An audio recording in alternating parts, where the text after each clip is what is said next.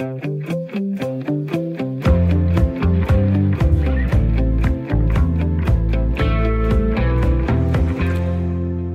var det herrens år 2020, og selvom året øh, som sådan over en bred kamp jo egentlig ikke rigtig har fortjent det, så siger vi øh, afsked med øh, året med maner her i en særlig nytårsudgave af Erhvervsmagasinet Selskabet på Radio 4. Det gør vi ved at se tilbage på det år, der er gået amok, kan man sige, i dansk erhvervsliv, øh, og frem mod året, der kommer med drøs af en række klip med de mange dejlige panelgæster, vi har her i selskabet. Jeg hedder Mi Rasmussen, jeg er journalist og kommunikationsrådgiver, og jeg er ikke alene. Du er her selvfølgelig også, Jens Christian Hansen, min partner in crime.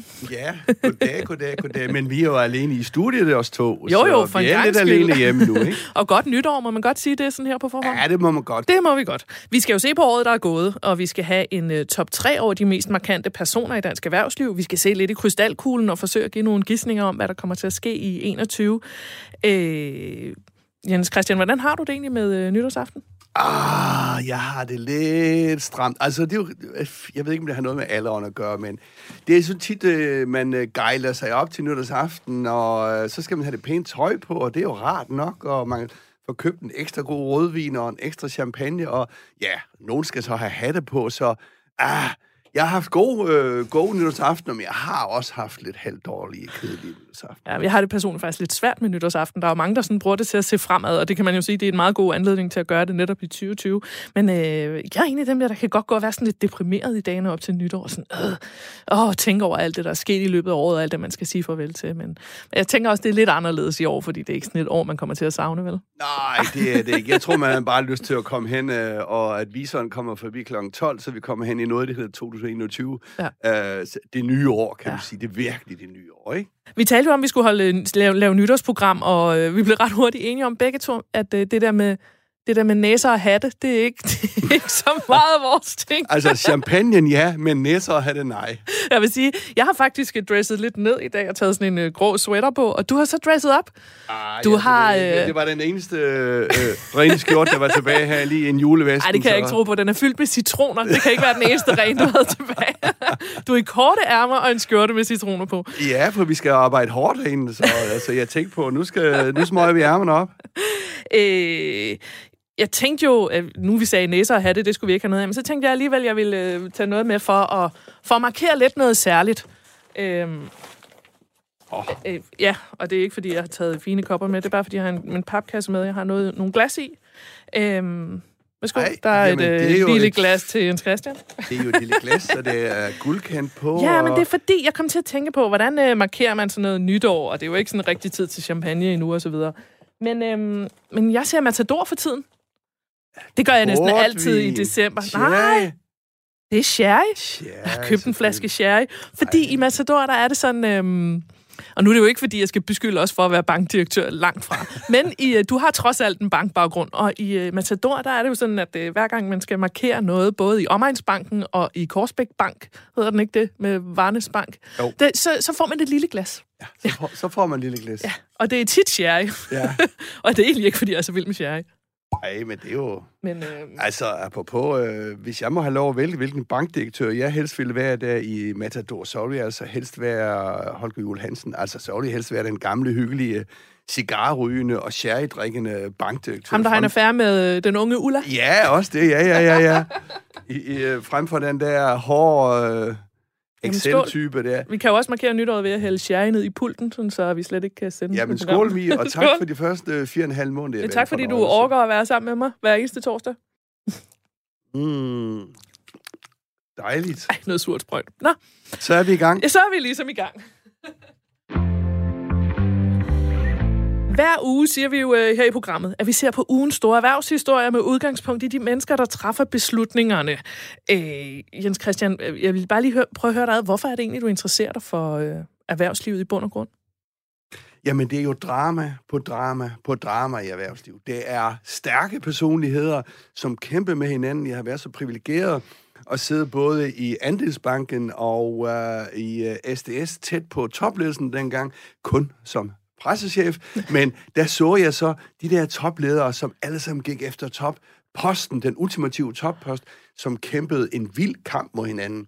Og tit, når vi kigger ind på virksomheder, så tænker vi, øh, de der store virksomheder, det er sådan en stor, enig flok, de er enige om alt. Nej, de er ikke enige om alt. Der foregår en masse magtkampe, og det er jo store beløb, det er jo fejlbeslutninger, også mange rigtige beslutninger, køb, salg af virksomheder, ansættelser, fyringer. Så jeg synes, det er drama på drama på drama. Jeg synes faktisk, det er meget sjovt, når du taler om det, så er din begrundelse for at kunne lide øh, at følge med i dansk erhvervsliv og dække dansk erhvervsliv, det er de samme argumenter, som folk bruger for at være ubladsjournalister.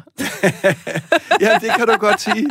Nå, men det er også bare for at fortælle en historie om et, øh, hvad skal man sige, altså selvfølgelig går det ikke sådan øh, efter en, øh, en øh, fastsat drejebog i erhvervslivet. Det er voldsomme op- og nedture. Øh, og det er de dramaer, som jeg ikke synes, hvis man går sådan 20-30 år tilbage i journalistikken, i erhvervsjournalistikken, den var sådan... Øh, øh, der refererede man bare nu, går man le, le, meget længere ind i, i, i øh, mekanismerne og ind i de der dramaer, som er. Det er også derfor, vi ser, at topchefer holder meget kortere, øh, end de gjorde før i tiden. Ja. Øh, ja, den, den, basically den grund til, at jeg synes, at erhvervslivet er interessant, det er jo selvfølgelig også øh, steget i kraft af, at jeg blev selvstændig øh, og begyndte at kunne, kunne at vide en masse ting om, hvordan, øh, hvad for nogle mekanismer, som du siger, der er. Men det handler også om, at, øh, at det private erhvervsliv er jo der, hvor pengene bliver skabt i Danmark. Og det synes jeg ofte, vi glemmer i et samfund som det danske, hvor vi har så stor en offentlig sektor, og hvor rigtig, rigtig mange jobs er... Øh, er hele eller delvist offentlige. Ikke? Jo, jeg plejer at sige sådan, at, at, at, at den ene gruppe ikke kan undvære den anden. Specielt mm. ikke i Danmark, hvor den offentlige og private sektor er så meget hvad skal man sige, hægtet sammen for en masse af de opgaver, der i USA for eksempel ligger i den private sektor, ligger i Danmark i den offentlige sektor. Det kan man så lide eller ikke lide, ja. men du kan se sådan hele infrastrukturen, undervisningssektoren, øh, det er jo alt offentligt, jeg tænkte, vi skulle også til at spille nogle klip fra øh, de udsendelser, vi har haft i løbet af i år. Øh, hvad for et klip husker du allerbedst?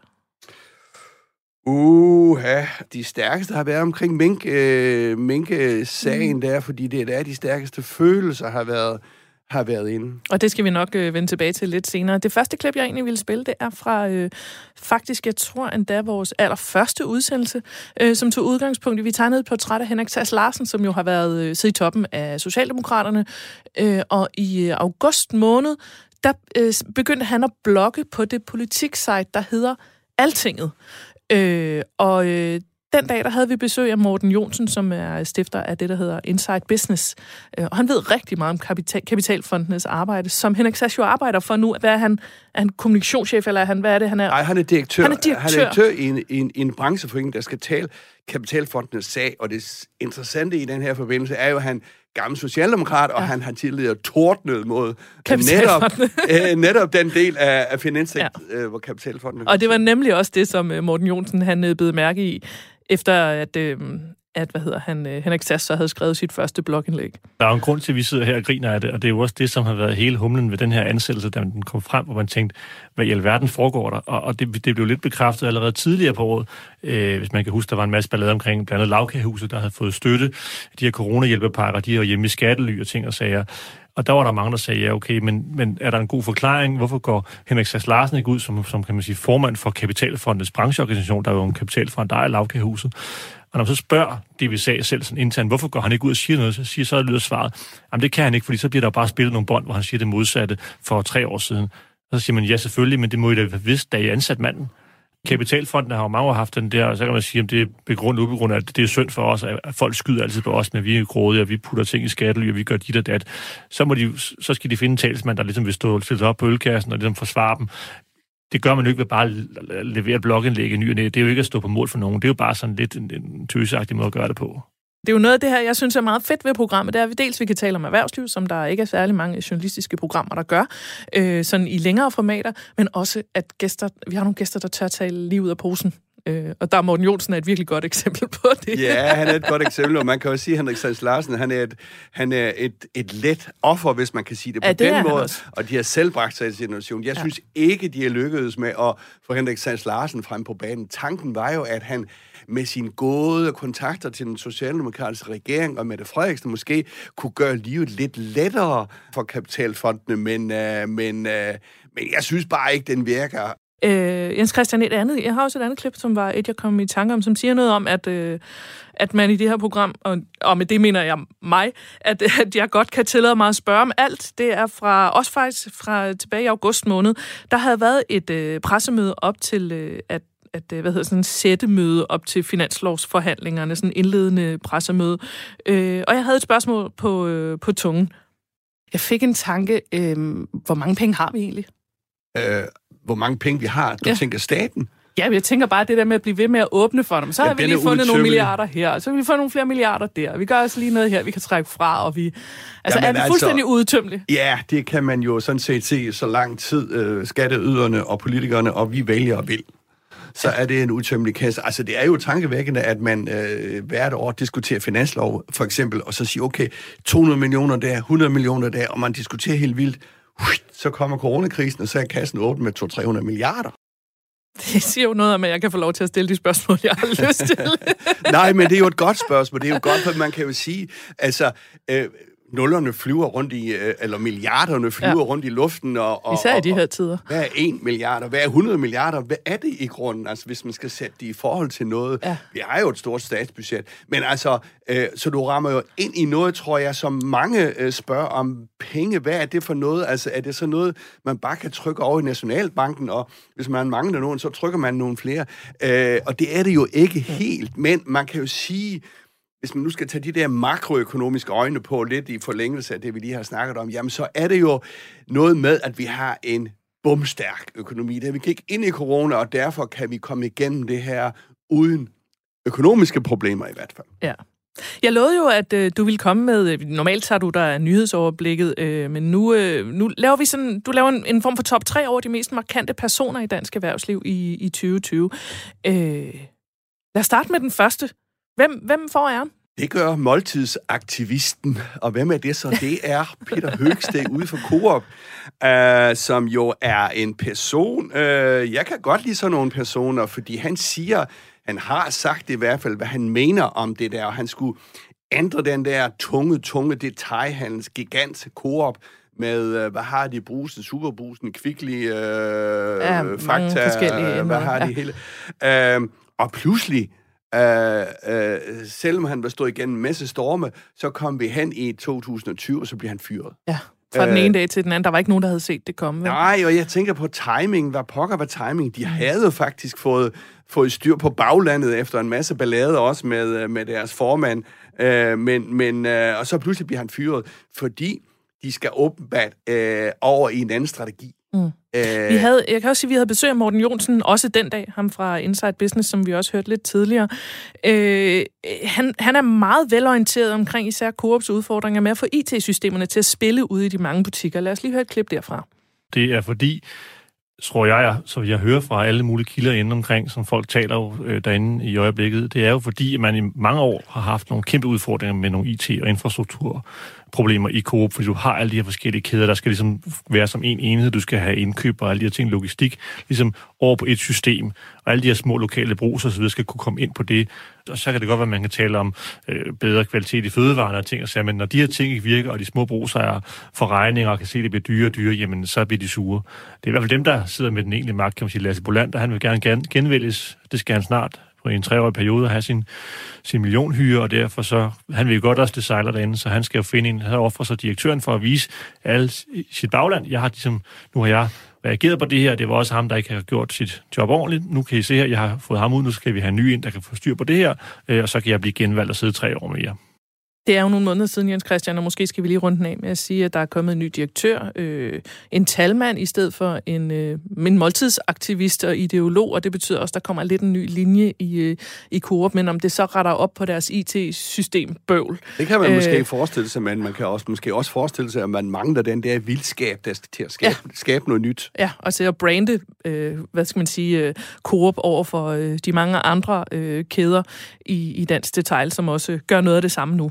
Øhm, den næste på listen over de markante danskere i år? Det er måske vores fremmeste topchef øh, lige nu, Mads Nipper, som øh, skifter fra, fra Grundfos, pumpefabrikken over i Bjergbro, til topchef for Ørsted, denne hvad skal man sige, ny, øh, nye virksomheder, som er braget frem de sidste, de sidste par år, som stiller vindmøller op øh, overalt i verden. I forbindelse med, at vi da han blev udnævnt her tidligere på året, tegnede et portræt af Mads Nipper, så talte vi også om hans evne til at, at udstikke en retning det er det, han har gjort for Grundfos, øh, og samtidig så lade de ansatte fornemme, at de bliver hørt, altså ikke bliver kørt over af en ny strategi. En af gæsterne den dag, det var Henrik Stenmann øh, fra det digitale bureau IIH Nordic.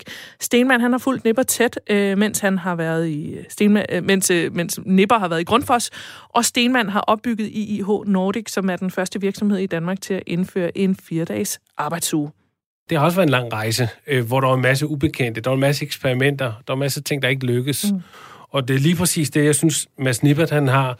Han har øh, den der nærværende, han har den der evne til at stille øh, spørgsmål. Og øh, jeg kan huske, da han startede i 2014, hvor han var rundt og, og tage billeder øh, af de forskellige fabrikker, og så lagde han det op på deres øh, øh, jammer som, som deres form for intranet.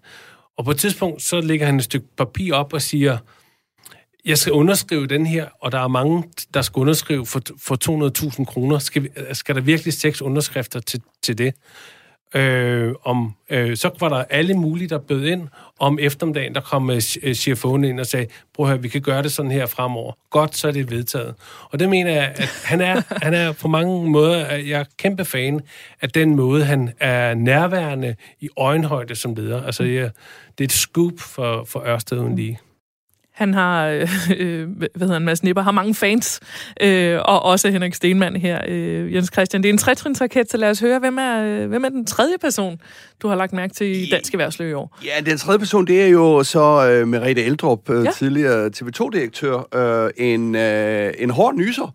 øh, øh, hvad skal man sige, en driftsmæssig en hård nyser, hun kan effektuere. Øh, hun er blevet øh, formand for et af de største finanshuse i Danmark, Nykreditkoncernen, som har jo alle vores boligkreditter, øh, og, og øh, hun har et hav af bestyrelsesposter, formandsposter.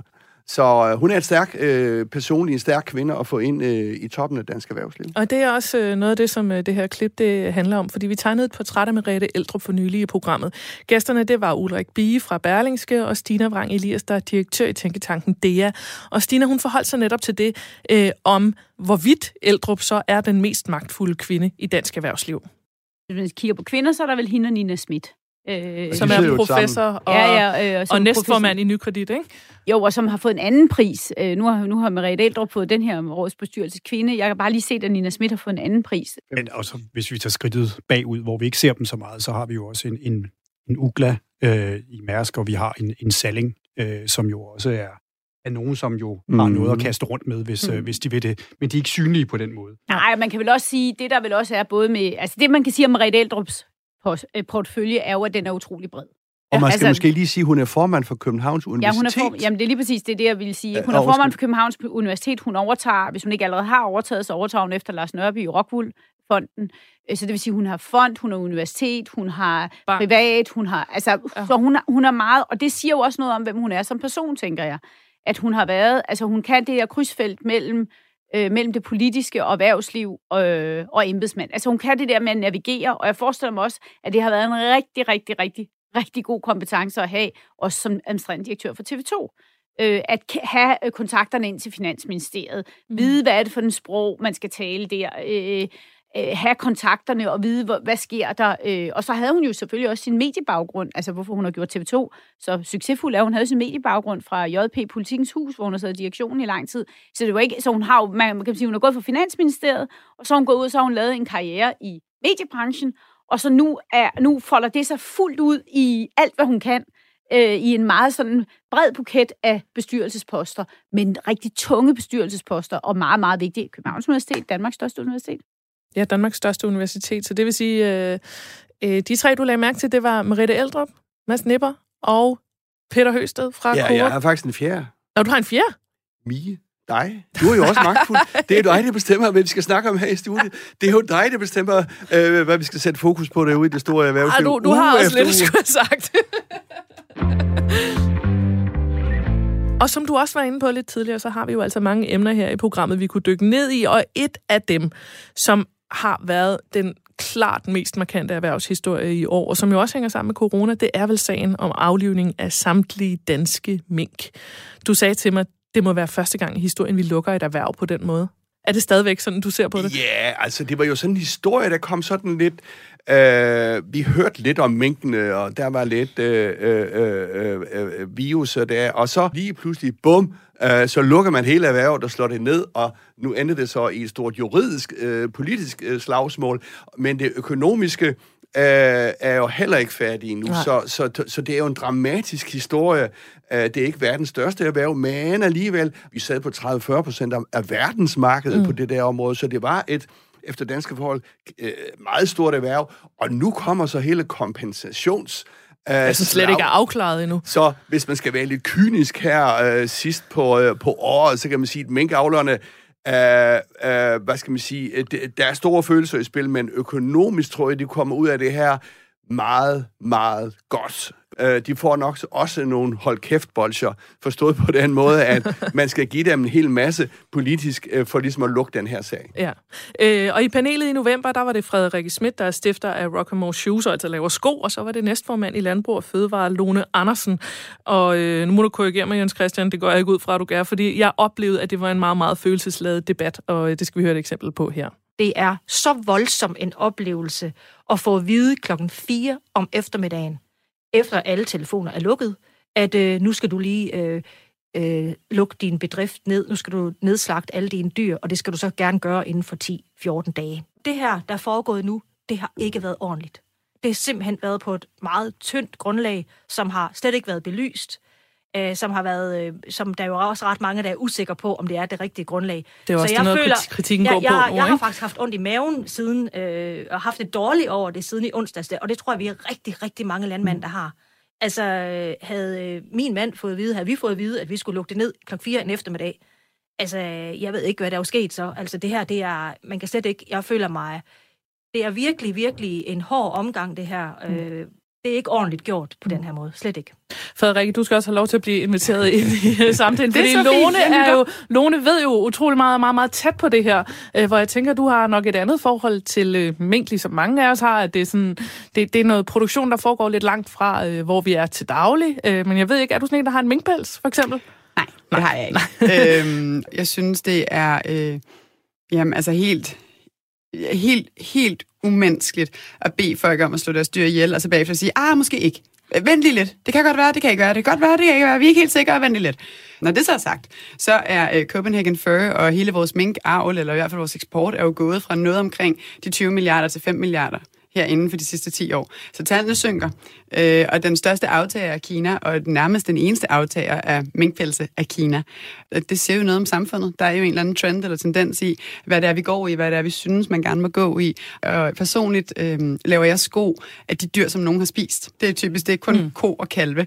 Og den ene gang, jeg prøvede at lave noget af et dyr, der ikke var nogen, der havde spist, ikke, der var der jo rammerskrig. Og det var, det var lige før, at der hvad var sådan... Var det for et dyr?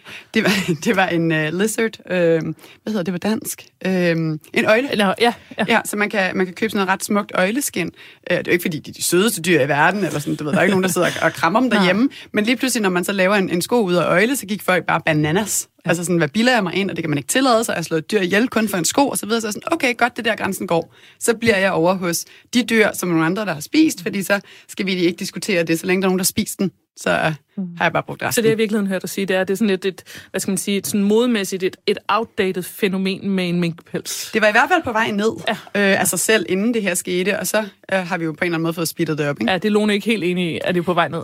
jo, jo, ja, både ja og nej. Øh, det er faldet, øh, fordi der blev, øh, da priserne var højt over for nogle år siden, så kom der rigtig mange minkfarme rundt omkring i hele verden.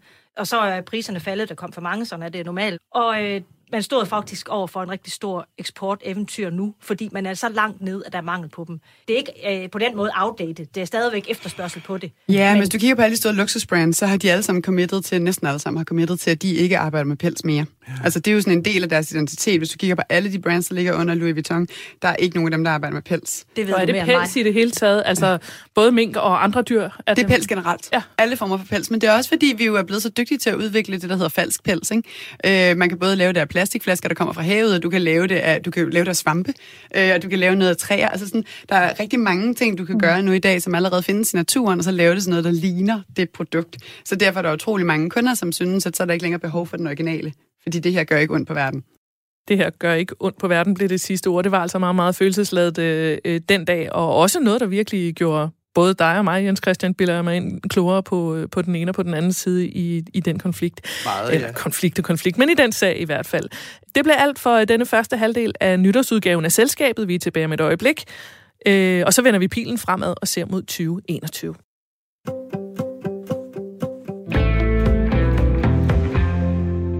Vi er godt i gang med nyheds, ny, nyheds, nytårsudgaven af Erhvervsmagasinet Selskabet. Erhvervskommentator Jens Christian Hansen, du er her stadig. Jeg hedder Mie Rasmussen, jeg er journalist og kommunikationsrådgiver, og sammen ser vi på året, der gik i dansk erhvervsliv og i øh, vores programmer. Og nu vender vi lige pilen og kigger øh, fremad øh, mod det år, der kommer om ganske få timer. Jens Christiansen, helt personligt, hvad ser du mest frem til? Jeg ser mest frem til, at du hælder lidt mere sherry i, i mit glas her, fordi det er ved at være tomt, og det er jo en festdag. Ja, du skal nok skrue proppen af.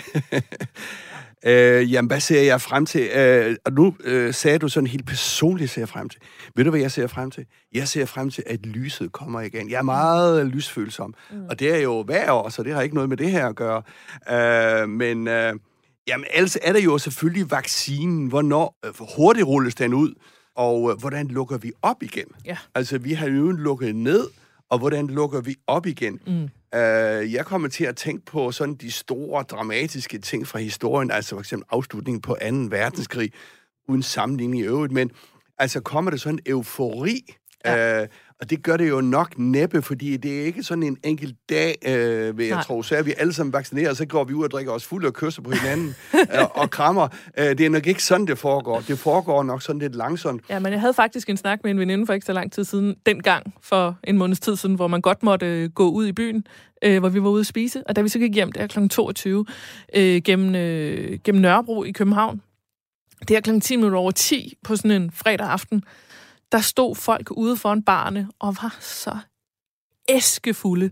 Sådan klokken 4 om natten fulde, hvor vi snakkede om, du kan jo ikke ændre det her fra klokken 22 til klokken 4 om natten igen med et snuptag. Man er jo nødt til at gøre det gradvist, fordi folk kan jo ikke styre det. Vi har lært os selv, at vi skal være, at vi skal være helt i hegnet klokken 9-10 stykker. Ikke?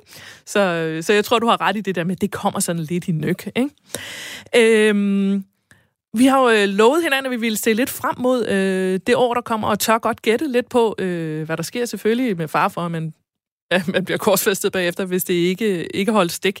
Men øh, vi har tre punkter på blokken hver, så lad os øh, kaste ud i det. Jeg tænker, vi skal battle lidt, så tager vi et punkt hver på skift. Er det en, er det en plan? Øh, lad os sige, det er en plan. Ja, ja. Øh, vil du lægge ud? Ja, Hvad altså... sker der i 2021?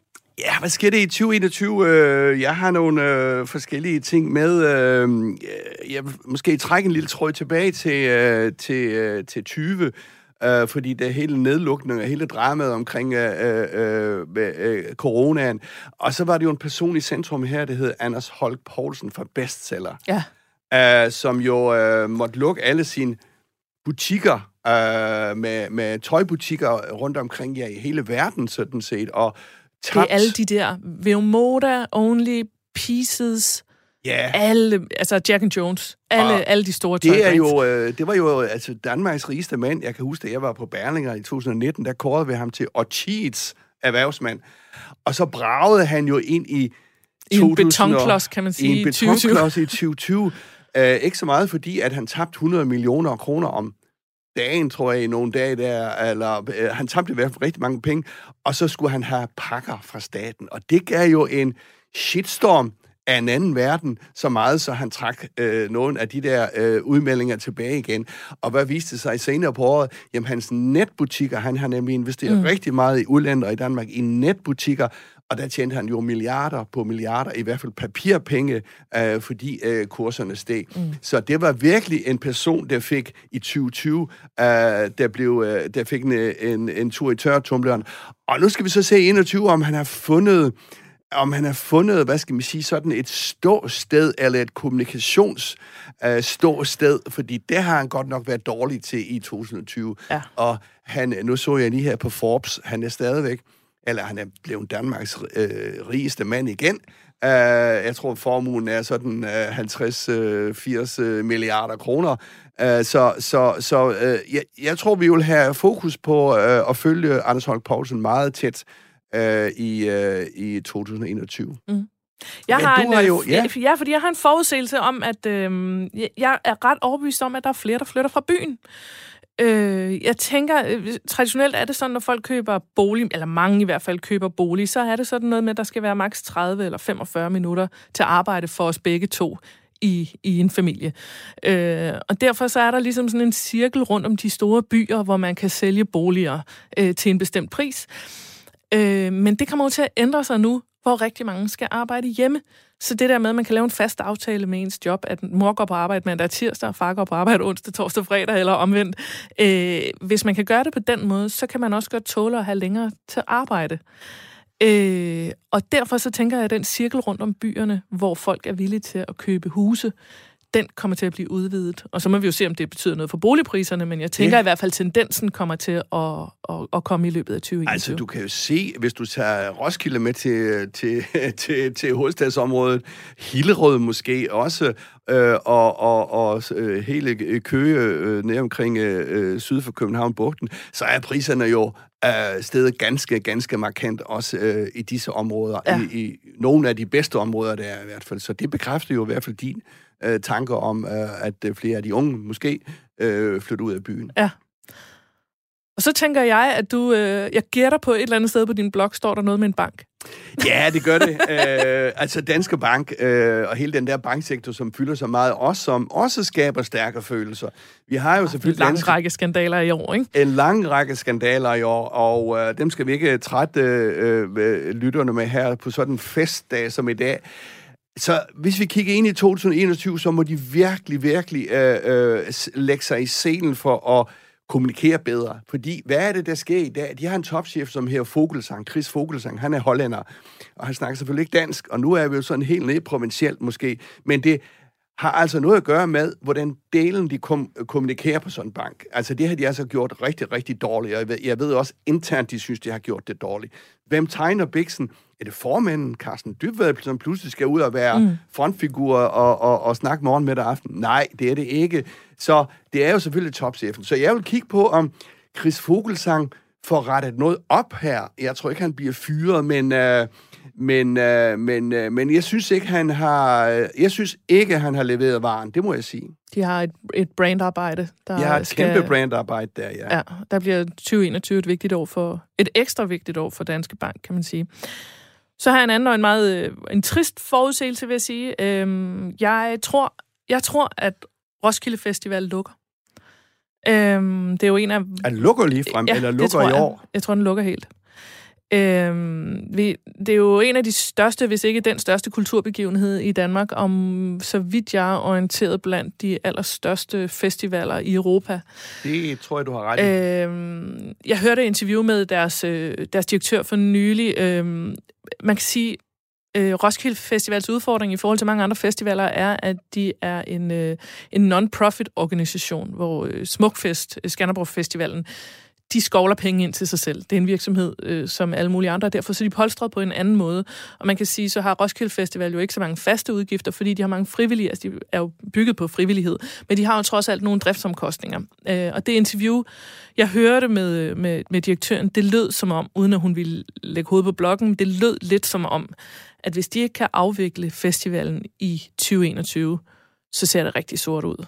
Øh, og, det, og det er nok meget optimistisk at tro, at man kan afvikle en festival i juni i Ja, det tror jeg, jeg tror simpelthen ikke, det kan lade sig gøre. Jeg tror ikke, der er nogen festivaler i 2021. Og de er jo, altså, det er over 100.000 mennesker, der skal samles på meget lidt plads. Men det er jo et kundeunderlag, øh, øh, Mie her, som siger spar to. Altså, jeg var jo til nogle af de første festivaler i 70'erne der, og jeg har stadigvæk været dernede her for øh, sidste år, faktisk også mm-hmm. kun så på en dags billet.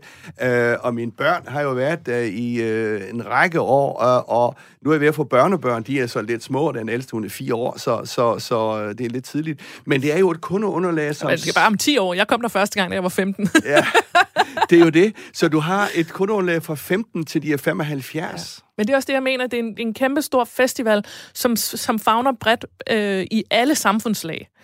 Øh, jeg ser også altså, øh, alle mulige, både kendiser og altså, altså mange, ikke, både, ikke kun kendiser, men både unge og gamle og kendte og, og, og forretningsfolk og altså alle mulige typer, som kommer der, som interesserer sig for musik i alle mulige afskygninger. Ikke? Øhm, det er og man en social sige, begivenhed. Ikke? Ja, præcis. Kunne man forestille sig, at, for jeg ved jo også, at samtlige topchefer har været dernede, inviteret. Ja. Det er jo sådan noget whip lounges og hvad ved jeg. Alle har jo været dernede. Nu, nu, nu siger jeg bare noget helt vildt. Kunne man forestille sig, at nogle af disse rige fonde går ind og støtter op, op om det her økonomisk, fordi det er så stor en social Uh, det, er næsten, det har næsten noget at gøre med sammenhængskraft, hvis man skal Præcis. bruge sådan nogle hellige ord. Men man kan måske også sige, at det er Roskilde Festivalen, hvis man skal slå en krølle på den her historie, så er det måske Roskilde Festivalens redning, hvis eller når de på et eller andet tidspunkt smider håndklædet ring og siger, vi kan simpelthen ikke det her, vi kan ikke klare os i flere år, øh, uden at afvikle festivalen med de, faste, med de faste omkostninger, vi har, så vil der uden tvivl være nogen, der springer til fra sidelinjen med, med økonomiske midler. Det, jeg kan næsten ikke forestille mig andet, når det er så stor en, en kulturbegivenhed. Og så skal jeg have en tredje. Er det det, du øh, står Ja, hvis du har lavet, hvis du har skrevet en tredje på bloggen. ja, men jeg er jo lidt fascineret og optaget af den der bankverden. Og jeg tror, i øh, 2021, der vil vi se den næste store fusionsbølge. Vi har set, øh, hvad skal man sige, optakten til det i 2020, hvor nogle af disse øh, små banker er, har fusioneret. Øh, og, og man kan jo sige sådan, med det tryk, der er på alt papirarbejde, det er det, det her compliance og kontrol og hvidvaskkontrol og hvad ved jeg, øh, og negative renter, som fortsætter øh, lang tid endnu, jamen så er det svært for disse små banker og mellemstore banker at klare sig. Så der vil vi nok se en hel del, øh, en hel del øh, øh, øh skift øh, og fusioner her i 2021. Og så tror jeg, vi vil se et skift på øh, øh, den længst siddende bankdirektør i Danmark. Han hedder Anders Dam, i Jyske Bank. Ja, det er Jyske Bank. Han fylder 65. 65, det er jo ingen alder, men i bankmæssig sammenhæng er det... Og det går ikke så godt for Jyske Bank. Nej, altså må ikke de skal have en ny direktør, så det bliver spændende. Det er noget, erhvervspressen vil følge, med, øh, følge meget med i 2021. Og erhvervspressen, det er jo også os. Det, er det også, kommer vi også det er til høj grad også. Nå, og så vil jeg sige, at den tredje ting, jeg har stående på, på bloggen, det er, at, øh, at jeg selvfølgelig glæder mig rigtig meget til, at man også forudser sådan en øh, jeg kaldte det en, en eksplosionsagtig tilgang til nydelse. Altså på et eller andet tidspunkt, når der bliver åbnet igen, så kommer vi til at opleve, at folk har så mange indestængte, et, både et indestængt behov, men også indestængte midler i forhold til at kaste penge ud til koncerter, øh, restauranter, øh, altså hvad, teaterstykker, hvad i alverden man kan forestille sig, at gå på museum, alt det her, alt det her med at støtte alt det, vi har hørt, som er rigtig meget i krise. Det med Hvem skal så passe dine børn? Øh, oh. Ja, det, må, det, må, det Nå, har jeg ikke lige tænkt over. Men jeg tror, jeg, jeg forudser, at dem, som er ekstra presset nu, jeg, jeg, jeg forudser, når der bliver åbnet for, at vi igen kan gøre noget af det, vi ikke har gjort længe, der vil komme en bevægelse i retning af at kaste vores penge efter det, der er nært. Fordi hvis vi ikke støtter det, der er i nærheden af, hvor vi bor, eller i Danmark, så er der ikke nogen, der gør det. Og det kan jo, man, man kan måske sige, at vi har opdaget, altså hvis man skal sige noget godt om 2020, så har vi vel genop, eller genopdaget Danmark. Ja, og holde det må ferie i Danmark.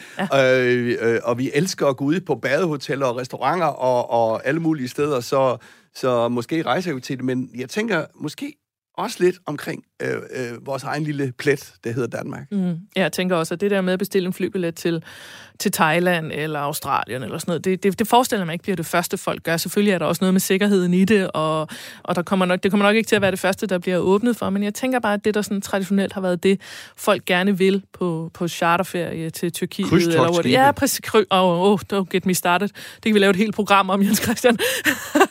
men, men alt det der, vi traditionelt har gjort og har elsket at gøre øh, i hovedtal, det tror jeg, der bliver skruet lidt ned for, og så øh, kommer vi til at, at investere lidt mere i, i det nære, og det vi er bange for forsvinder. Men samlet set, det bliver sjovere. Og 2021, det bliver så meget sjovere end 2020. Til midnat om ganske få timer, så er det endelig go eller no-go for en Brexit-aftale. Og vi skal lige afsløre, at den her udsendelse den bliver ikke sendt live, og derfor så skal vi også sige, at vi på stående fod jo ikke ved, hvordan det hele lander, men det lader altså til, at rammerne er på plads, øh, og man bare mangler, hvad skal man sige, de sidste detaljer. Øh, vi skal høre et klip fra tidligere i december, Jens Christian. Der troede vi, at der var ved at være en aftale mellem Boris Johnson og øh, EU's Ursula von der Leyen. Øh, vi havde besøg af Peter Supli Benson fra Berlingske, øh, og jeg har som mange andre hørt om, at fisk fylder meget i denne her aftale. Rigtig mange af de fisk, der bliver solgt i Danmark, er fanget i britisk farvand, så jeg spurgte jo Peter, om jeg skulle til at være bekymret for, om priserne på fisk stiger her efter nytår fisk er jo fuldstændig underordnet. Det er blevet, det er symbolpolitik. Øh, og, øh, og, og britterne har en tradition fra 70'erne, hvor de var decideret i krig med, med Island. Det var ikke erklæret krig, men de havde torskekrig. Øh, så de er villige til at kæmpe for deres, øh, for deres torsk, så de kan lave fish and chips. Men, men det her handler, som du også var inde på, det handler om jura. Det handler om, hvordan, hvad gør vi, når vi efterfølgende, selv hvis vi får en aftale, bliver uenige. Hvordan skal vi så håndtere uenigheden? Og så handler det altså om, at de skal finde ud af, hvad er udgangspunktet for, at vi skal kunne forhandle og tage og diskutere øh, fremadrettet. Altså det her med, øh, Storbritannien vil rigtig gerne øh, skabe en ny virkelighed, hvor de kan blive måske et frihandelscentrum for, for hele verden, øh, måske øh, et land, som det er der i hvert fald nogen, der spekulerer i, ikke går lige så meget op i, øh, i klima øh, øh, og i miljøpåvirkninger, som resten af Europa gør. Og, og, og er det situationen, hvordan, hvordan, hvordan får du så lavet en regulering, så man faktisk stadigvæk spiller sammen? Fordi vi kan ikke som Europa øh, tåle, hvis Storbritannien ligger og kan køre helt deres eget løb øh, efterfølgende. Og det er, det, det, det er faktisk der, hvor de diskuterer i de her øh, timer og dage. Ikke? Er du, er du enig med Peter Suppli i, at, at England vil forsøge, at Storbritannien vil forsøge at brande sig som sådan et, et helle i Europa? Ja, altså nu er Peter Suppli jo en meget klog mand, og ja, jeg er enig med ham i, at fiskeriet sådan øh, øh, ikke betyder... Men det, det betyder meget sådan holdningsmæssigt, også lidt følelsesmæssigt, mere end økonomien i det her, for det kan man se. Alt det der papirarbejde og tolvarbejde kan man ikke se. Når det er sagt, Ja, altså, øh, øh, vi er jo, øh, har jo en tendens til at skrive øh, øh, Storbritannien ned i hullet, ned i det økonomiske hul, og det kan det også godt være, men jeg tænker bare på, får de nu en speciel aftale med USA, får de en speciel aftale med nogle af landene i Asien osv. osv. Storbritannien er et stort land i sig selv, et mm. rigt land. Øh, så, så, så lad os nu se, om, øh, om øh, det går helt så galt, som, øh, som pessimisterne øh, forudser. Mm. Der ligger jo også en øh, stor begivenhed forude. Øhm, når vi skriver den 20. januar, så kommer vi til inauguration hedder det, Inauguration Day i Washington. Det er der, øh, hvor man laver, hvad skal man sige, indsættelsesceremonien, og hvor Joe Biden bliver indsat som præsident, og Donald Trump skal overlade det hvide hus til ham. Øh, vi skal nemlig lige høre et klip omkring øh, den sag, fordi kort før valget i øh, november, det var i slutningen af oktober måned, så har vi besøg af Anne Steffensen fra Danske Rederier og Ulrik Bige fra Berlingske. De har begge to boet i USA, øh, og, øh, og de siger sådan her om øh, det amerikanske betydning af det amerikanske valg. Jeg tror, de, de fleste danskere er ikke bevidste om, hvor store aktiespekulanter de er gennem deres pensionsopsparinger. Øh, og det er jo det, hvis man har et eller andet, hvor man siger, at jeg har mellemrisiko, eller jeg har høj risiko i min profil et eller andet sted. Øh, selvom man ikke ejer en eneste aktie selv, så ejer man aktier. Og øh, USA udgør halvdelen af det globale aktieindeks. Så hvis man siger, jeg vil ikke have noget med USA at gøre, jeg vil kun have globalt, så er halvdelen af de aktier, man ejer, amerikanske. Okay, så, så det der, er ikke, der er ikke nogen, der kan snige sig der, helt udenom? Der, det, det er meget svært at snige sig udenom i privatøkonomien, medmindre du har lagt det ned under hovedpuden. Ja, og det er der, så vidt jeg er orienteret, ikke særlig mange mennesker, der gør længere. Nej. Nej. Øhm, og hvis vi så ser på de danske virksomheder, øh, hvilken betydning har det her præsidentvalg? Jamen, det har øh, rigtig stor betydning, fordi at, øh, for det første fordi, at danske virksomheder jo har øh, USA som et meget stort marked. USA er jo faktisk krøbet op fra øh, for år tilbage at være et øh, mindre marked for danske virksomheder, så er det nu det andet største marked efter Tyskland. Så der er rigtig mange virksomheder, som øh, vil øh, have noget i, øh, i, øh, i klemme, hvis det er sådan, at, øh, at det amerikanske valg øh, igen øh, ender med øh, at være et, øh, et valg, hvor man øh, kommer til at kigge meget mere indad, øh, og måske også kommer til øh, at øh, blive ved med for eksempel at være øh, imod øh, hele den internationale klimadagsorden, mm. som jo er noget af det, som en række danske virksomheder har produkter, som passer ind i. Så, så for mange da, øh, danske virksomheder, så betyder det rigtig marked, men det betyder meget i det hele taget, hvad der foregår i USA, også på økonomien, fordi det er så stort et marked. Mm.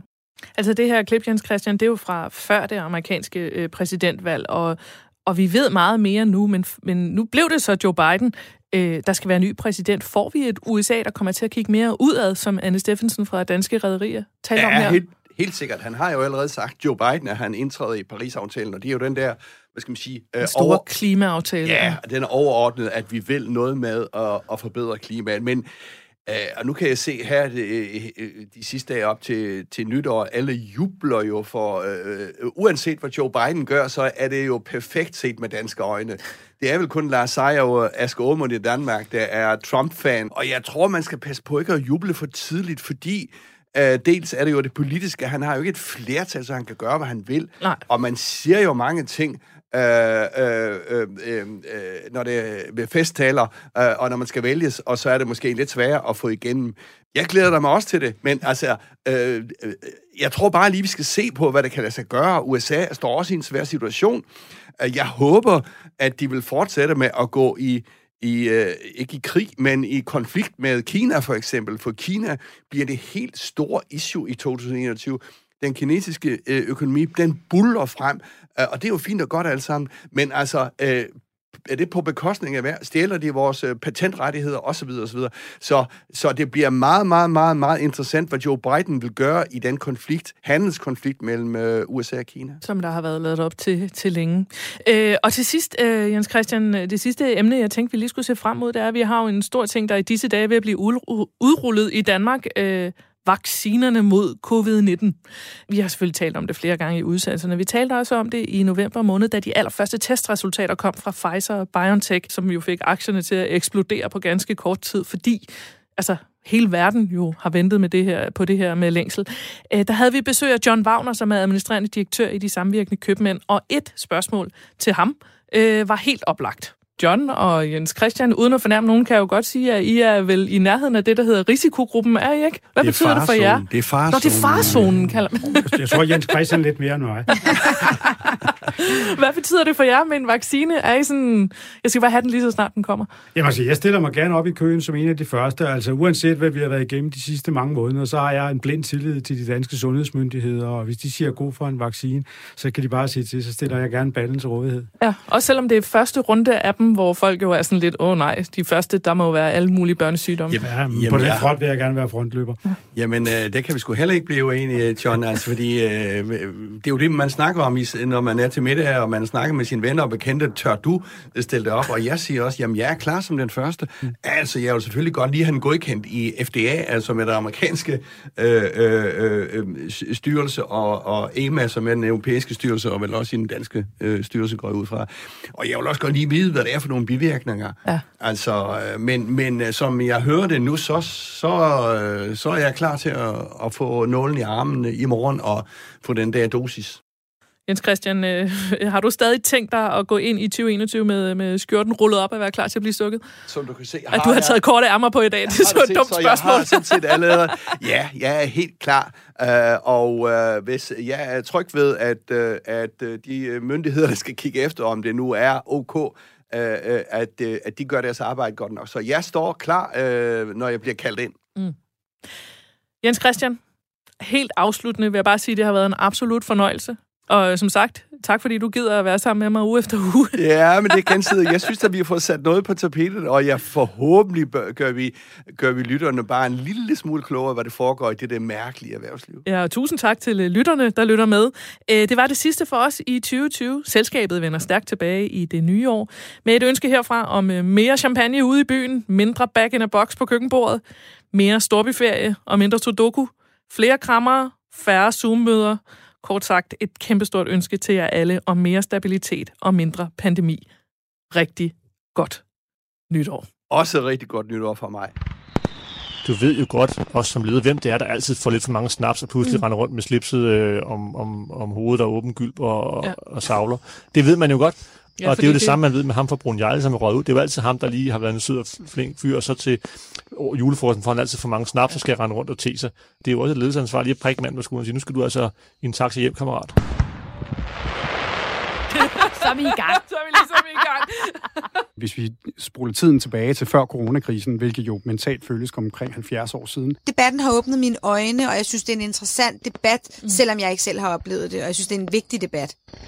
Når jeg tænker tilbage på min egen øh, opvækst gennem øh, banksektoren, så har jeg i en tidligere beskæftigelse engang været øh, inviteret på et ledelsesseminar, hvor vi sad 200 øh, bankfolk opdraget i banken, beskæftiget i banken hele vores liv, og så fik vi en weekend til at tænke ud af boksen.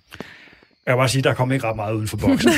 øh, du kan ikke forlange det umulige af, af, altså af folk, når de ikke har evnerne, var jeg lige ved at sige. Og så kan vi snakke ind i hele equality-debatten, ikke? Øhm, hvor jeg jo synes, at kvinder skal have nogle større nosser generelt. Dem kan man ikke købe hos dig. det kan man ikke, men du kan købe skoene, der får dig derhen. Jeg oplevede for et par år siden den tidligere borgmester på Frederiksberg, der siger, da jeg kommer ind, hvor ser du godt ud, Laura? Og så er der en fra kommunalbestyrelsen, en kvindelig kollega, som siger, me too. Det er jo sådan øh, totalt udviklet på Wall Street, hvor du jo får, måske har en fast øh, løn på 10-20 procent af dit øh, samlede, og resten det er bonusser. Og hvem dalen vil så ikke sælge sin egen bedstemor for at få noget mere ind øh, på sin egen konto? There is no such thing as a free lunch, siger man jo. Så hvornår og hvordan skal vi få penge i statskassen igen, og hvem skal betale? Jeg skal aflevere min skatteselvangivelse, og hvis det er nogen, der brokker sig over, at det danske skattevæsen er indviklet, så er det amerikanske, det er i hvert fald min erfaring. Ja, ja, jeg må simpelthen have en, en, en professionel til at lave mine beskedende skattesedler. Den var så på 30 sider. Og så er det kommunalkontor, der er åbent mellem kl. 10 og 13. Det er lidt Danmark i 80'erne på den måde, ikke? At mange af de her undersøgelser og erfaringer omkring øh, hjemmearbejde, de er lavet i de første måneder, øh, hvor vi oplevede det. Og der var sådan en lidt speciel stemning. Men jeg kan i hvert fald sige, for mit eget vedkommende, så er jeg uendelig træt af at arbejde hjemme, og glæder mig voldsomt meget til at se øh, mine kolleger igen. Øh, vi er sociale individer, vi savner snakken ved kaffemaskinen, som jo faktisk også er noget af det, der er med til at binde kulturen sammen i en ja. virksomhed. Det er ikke ligesom internettet. Øh, jeg er ikke sikker på, at det er sådan i meget høj grad er kommet for at blive. Det er så nemt i DFM, fordi jeg har kun ansat kvinder. Jamen, øh. det er sådan, det mod, vi har kun mænd, og det er ja, ikke bevidst, men sådan er det bare blevet. Så vores julefrokost er meget kedeligt, vi går meget tidligt hjem. Ja, men fordi... det kan være, at vi skal holde julefrokost ja, kan... sammen, Ja, ja. Jamen altså, hvis jeg vidste det, så tror jeg, øh, at, øh, at, at, at det var en af de klogeste her i landet. Jeg tror ikke... Og dermed siger du, at det er du ikke.